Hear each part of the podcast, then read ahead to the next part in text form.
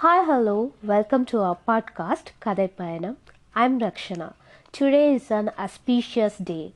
I'm gonna tell you the greatest historical Tamil novel, Ponniyin Selvan, in English.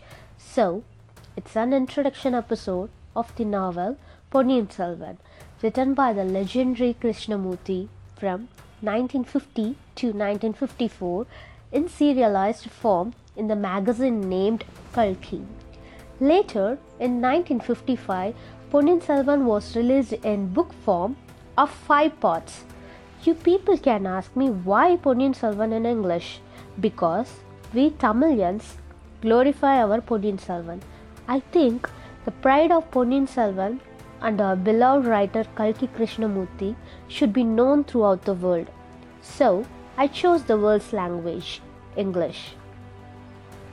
I would like to tell the novel in a very basic English for the understanding of everyone. Do comment if you need any changes in the speed of telling this novel.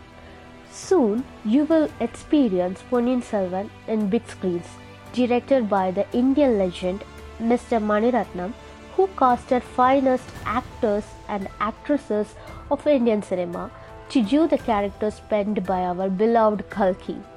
To enhance the magnificence of Ponniyin Selvan, our Maniratnam sir included the musical beast Mr. A.R. Rahman to this film.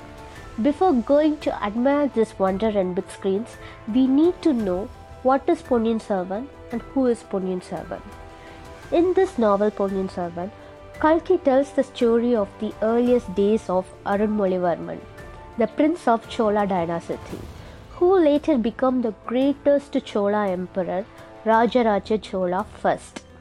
He who built the marvelous monument, the Pragadishwara temple at Tanjore, locally called as Tanjai Periya Kovil, which makes the people feel astonished when look at its majestic architecture and finest sculptures.